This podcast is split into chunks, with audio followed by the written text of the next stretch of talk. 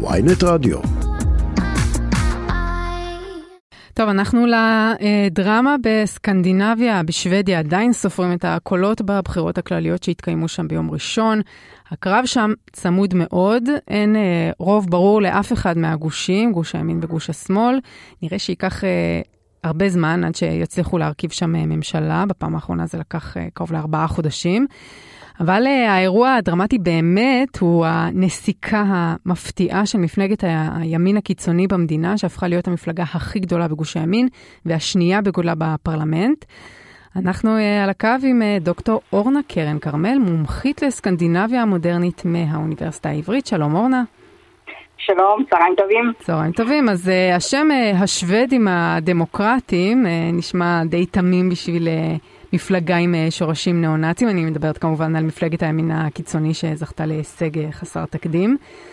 אה, אז זה שם קצת תמים, כמו שאמרתי, בשביל מפלגה כזאת.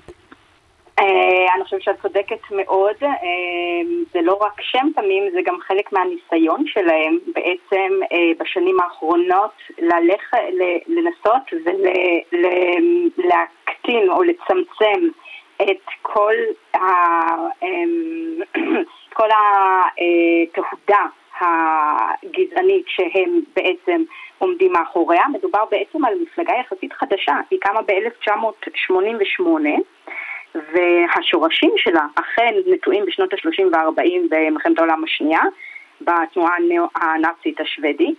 אבל היא בשנים האחרונות בהחלט מנסה להתנער מהפן הזה שלה.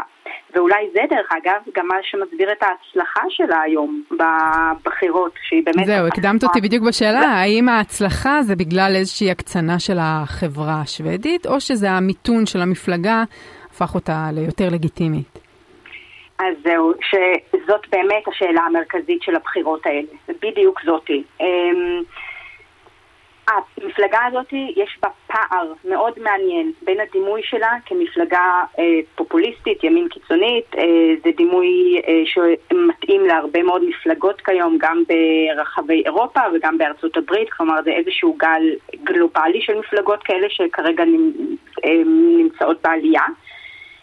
ולעומת זאת, היא עצמה, אה, מפלגת השוודים הדמוקרטיים, בשוודיה עצמה, הם רואים את עצמם ומכנים את עצמם כמפלגה לאומית שמרנית. עכשיו, מה זה אומר? זה אומר שהם כמעט ולא אה, הם לא שמים בפרונט את הגישה שלהם אה, נגד הגירה וכל הדעות שלהם הפחות מקובלות, ושמים הרבה יותר דגש על אה, עניינים מקומיים של האזרח הקטן.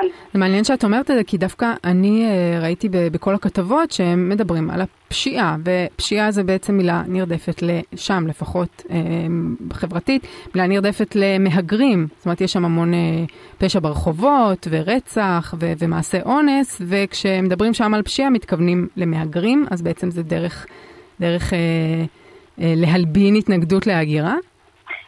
חד משמעית את צודקת שמה שהם מכנים, אה, והם מכנים את זה בצורה אה, ברורה היום בתור ביטחון ברחובות, כלומר איזושהי תחושת ביטחון אישית שנעלמה להם בשנים האחרונות. אה, זה איזושהי דרך נוספת להיות אנטי מהגרים, חד משמעית. אבל עם זאת, בסקרים האחרונים שנעשו ממש ממש לפני הבחירות ובדקו מהם הנושאים העיקריים שאנשים הולכים להצביע לפיהם, אז העניין של ביטחון ברחובות היה אה, רק אחד מתוך חמשת הנושאים העיקריים. כלומר, ארבעת הנושאים האחר, האחרים היו קשורים למצב הכלכלי של האינפלציה הגבוהה שיש כרגע בשוודיה, לכל מיני יוזמות של הפרטה שלא הצליחו, כמו בבתי ספר, בבתי חולים, בבתי אבות, יש להם את uh, משבר mm. הדיור הציבורי. אבל גם זה... כן. קודם כל נציין, לא ציינו שבתוך uh, קצת יותר מעשור המפלגה הכפילה את כוחה כמעט פי ארבע, זה אומר שמשהו בעשור האחרון קרה. אבל כשאת אומרת הפרטה, אז בעצם שוודיה אנחנו יודעים שהיא מדינת רווחה, המיסים בה מאוד גבוהים, מקבלים שם שירותים, ש... הרבה שירותים מהמדינה, וכשיש באמת אוכלוסייה uh, חלשה גדולה, uh, זה אולי מכביד ואולי מעלה את ההתנגדות למדינת רווחה. אז כשאנחנו מדברים בעצם על, רווח, על uh, הפרטה, אז אולי גם פה נכבט איזושהי התנגדות uh, למהגרים. אמ, זאת פרשנות טיפה מרחיקת לכת בעיניי. אני מסכימה איתך שהכל אפשר בסוף איכשהו לחבר להגירה. אני רק באמת לא חושבת שזה המצב. כלומר, יש להם את הבעיות פנים שלהם, בעיות פנים לא פשוטות. כל עניין המשבר הדיור הציבורי בסטוקהולם, שאנשים מחכים עכשיו שנים לדיור ציבורי, זה לא קשור בשום, בשום דרך שהיא להגירה, אי אפשר לחבר את זה. ובכל זאת זה הנושא הראשון או השני שיושב לתושבי סטוקהולם על הראש. יש להם את משבר האנרגיה, שעכשיו בעקבות הפליטה כן. לאוקראינה. זה משהו שקשה מאוד לחבר. זה משהו שמאפיין בכל מערכות הבחירות באירופה, זה המשבר נכון. הכלכלי ומשבר האנרגיה. נכון מאוד, הכל, הכל מושפע מהדבר הזה. כמובן, יש את ה... מצטרף גם כל העניין של הצטרפות שוודיה לנאטו של השבועות האחרונים, שזה בהחלט הפך לנושא שגם, כן, את זה אי אפשר לומר שזה לא קשור למלחמה באוקראינה. אני מסכימה. Uh, טוב, אז uh, אנחנו, uh, דרך אגב, זה מאוד, uh, זה קצת מזכיר uh, מה שקורה אצלנו, גם שני הגושים uh, מאוד מאוד קרובים אחד לשני, מאוד קשה להרכיב ממשלה, ומפלגת ימין קיצוני שהופכת להיות מיינסטרים, uh, אז אנחנו uh, נעקוב מקרוב אחרי מה שקורה שם, אולי נלמד מזה גם קצת. אז דוקטור אורנה כרמל... כן, זאת תובנה שאני בהחלט מצטרפת אליה לגמרי, על הדמיון לישראל.